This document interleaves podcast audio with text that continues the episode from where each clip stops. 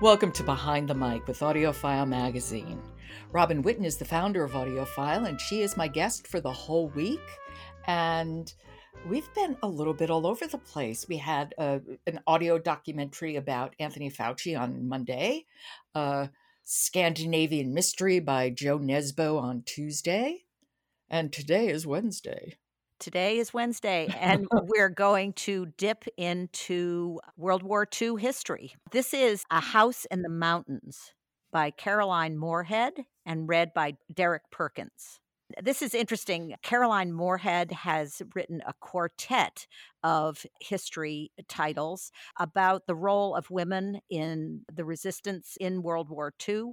Two of the titles are about the French resistance, and the last two, including this one, is about the Italian resistance. And th- this is a straight up history. It is history. She has uh, created quite a fascinating work here. And I'm a great fan of Derek Perkins. He is a brilliant narrator of history. And it starts in 1943, almost into 1944, and just goes through 1945 at the end of the war. But there's a lot of background that they have to lay out. Perkins is so good about giving detailed information in such a lucid way that I never lose track of where I am. Right, and I think that's that's the point, um, and particularly in the beginning, there's a lot of detail, and I was not familiar about a lot of the fascist regime in Italy, and this story is about four women, particularly, and so it's a lot about women's rights and what had been going on under Mussolini in in uh, Italy, and you know, there's just a lot of background that they have to lay out, and Derek Perkins does a brilliant job. He keeps you focused as a listener. He's engaged. It never feels like he's just you know kind of going through the pages or or a timeline uh, and there are some timelines but eh, you know he's engaged and so as a listener i stayed engaged with it so let's hear a little yes this is just a little bit of the introduction about the four women that the that the work focuses on. Okay.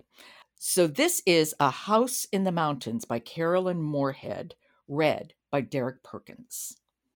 What made these women extraordinary was that fascist Italy under Mussolini's 20 year rule had turned them into shadows. They had no rights, no voice, no equality no say in either their own lives or in the running of the country. That they found the courage, the imagination, and the selflessness to fight, and often to suffer arrest, torture, rape, and execution, is what made them truly exceptional. Outside Italy, their contribution to the war is barely known. It is a story that deserves to be told. But then, the story of the Italian resistance in general is not widely known either. For 19 months, between September 1943, when Italy surrendered and joined the Allies, and April 1945, when the country was liberated from German occupation, Italy was engaged in a civil war.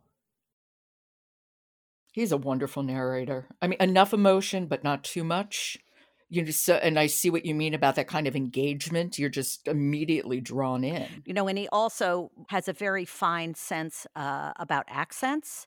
He's a brit mm-hmm.